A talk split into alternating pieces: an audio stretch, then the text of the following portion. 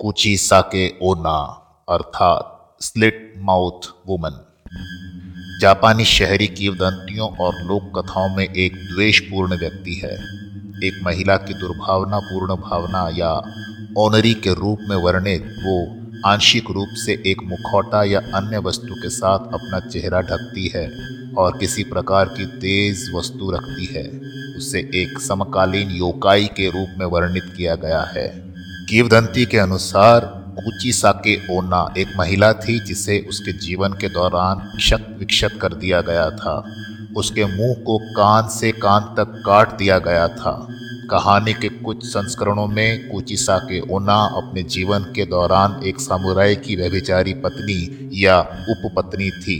उसकी बेवफाई की सजा के रूप में उसके पति ने उसके मुँह के कोनों को कान से कान तक काट दिया।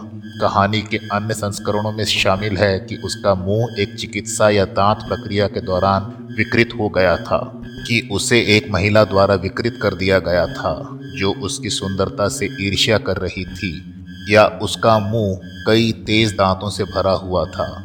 उसकी मृत्यु के बाद महिला एक प्रतिशोधी आत्मा या ओनरी के रूप में लौट आई। एक ओनरी के रूप में वो अपने मुँह को कपड़े के मास्क, जिसे अक्सर सर्जिकल मास्क के रूप में निर्दिष्ट किया जाता है, या कुछ पुनरावृत्तियों में हाथ के पंखे या रुमाल से ढक लेती है। वो अपने साथ एक नुकीला उपकरण भी रखती है, जिसे चाकू, छुरी, कैंची या कैंची जैसी बड़ी जोड़ी के रूप में वर्णित किया गया है। उसे संभावित पीड़ितों से पूछने के लिए कहा जाता है कि क्या उन्हें लगता है कि वो आकर्षक है? जिसे अक्सर वाताशिकीरी कहा जाता है, जिसका अनुवाद क्या मैं सुंदर हूँ या क्या मैं सुंदर दिखती हूँ। यदि व्यक्ति नहीं का उत्तर देता है तो वो उस व्यक्ति को अपने हथियार से मार डालेगी, और यदि व्यक्ति हाँ का उत्तर देता है तो वो अपना कटा हुआ मुँह प्रकट करेगी। वो फिर अपना प्रश्न दोहराती है, या कोरे डेमो? पूछती है, जिसका अनुवाद इसके साथ भी या अभी भी, और यदि व्यक्ति नहीं के साथ जवाब देता है या डर से चिल्लाता है तो वो उस व्यक्ति को मार देती है। उसका हथियार यदि उत्तर हाँ है तो वो व्यक्ति के मुँह के कोनों को कान से कान तक काट देगी, जो उसकी खुद की विकृति जैसा होगा। एक व्यक्ति कई तरीकों में से एक का उपयोग करके कुचिसा के ओना के साथ मुठभेड़ से बच सकता है। कीवदंतियों के कुछ संस्करणों में कुचिसा के ओना संभावित शिकार को अकेला छोड़ देगी। यदि वे उसके दोनों सवालों का जवाब हाँ में देते हैं। हालाँकि अन्य संस्करणों में वो उस रात बाद में व्यक्ति के निवास पर जाएगी और सोते समय उस व्यक्ति की हत्या कर देगी।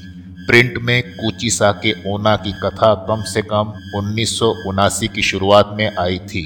इस किवदंती को 26 जनवरी उन्नीस को गीफू प्रीफेक्चर समाचार पत्र गीफू नीची नीची शिनबुन साप्ताहिक प्रकाशन शुकन असाही के रूप में 23 मार्च उन्नीस सौ उनासी को प्रकाशित किया गया था और 5 अप्रैल उन्नीस सौ उनासी को साप्ताहिक समाचार पत्रिका शुको शिंचो कुचिसा के ओना के बारे में अफवाहें पूरे जापान में फैल गई थी। अफवाह इस हद तक उन्माद पैदा कर दिया था कि छोटे बच्चों को कभी कभी स्कूल से घर जाते समय माता पिता शिक्षक, संघ समूहों के सदस्यों के साथ होना चाहिए, ऐसा निर्देश जारी कर दिया गया था। इतिहासकार और मंगा लेखक शिगेरू मिजुकी कुचिसा के ओना एक का एक उदाहरण माना जाता है, योकाई एक शब्द है जो अलौकिक राक्षसों, आत्माओं और जापानी लोक कथाओं में राक्षसों की एक किस्म का उल्लेख कर सकते हैं। मिजुकी की कई कृतियों के अनुवादक जैक डेविसन के अनुसार, जब मिजुकी ने उसे अपने नवीनतम योकाई विश्वकोश में रखा, तब उसे आधिकारिक तौर पर योकाई माना गया। तो ध्यान रहे, अगली बार आपके सामने कुचिसा के ओना कभी भी आ सकती है और पूछ सकती है, वाताशी कीरी।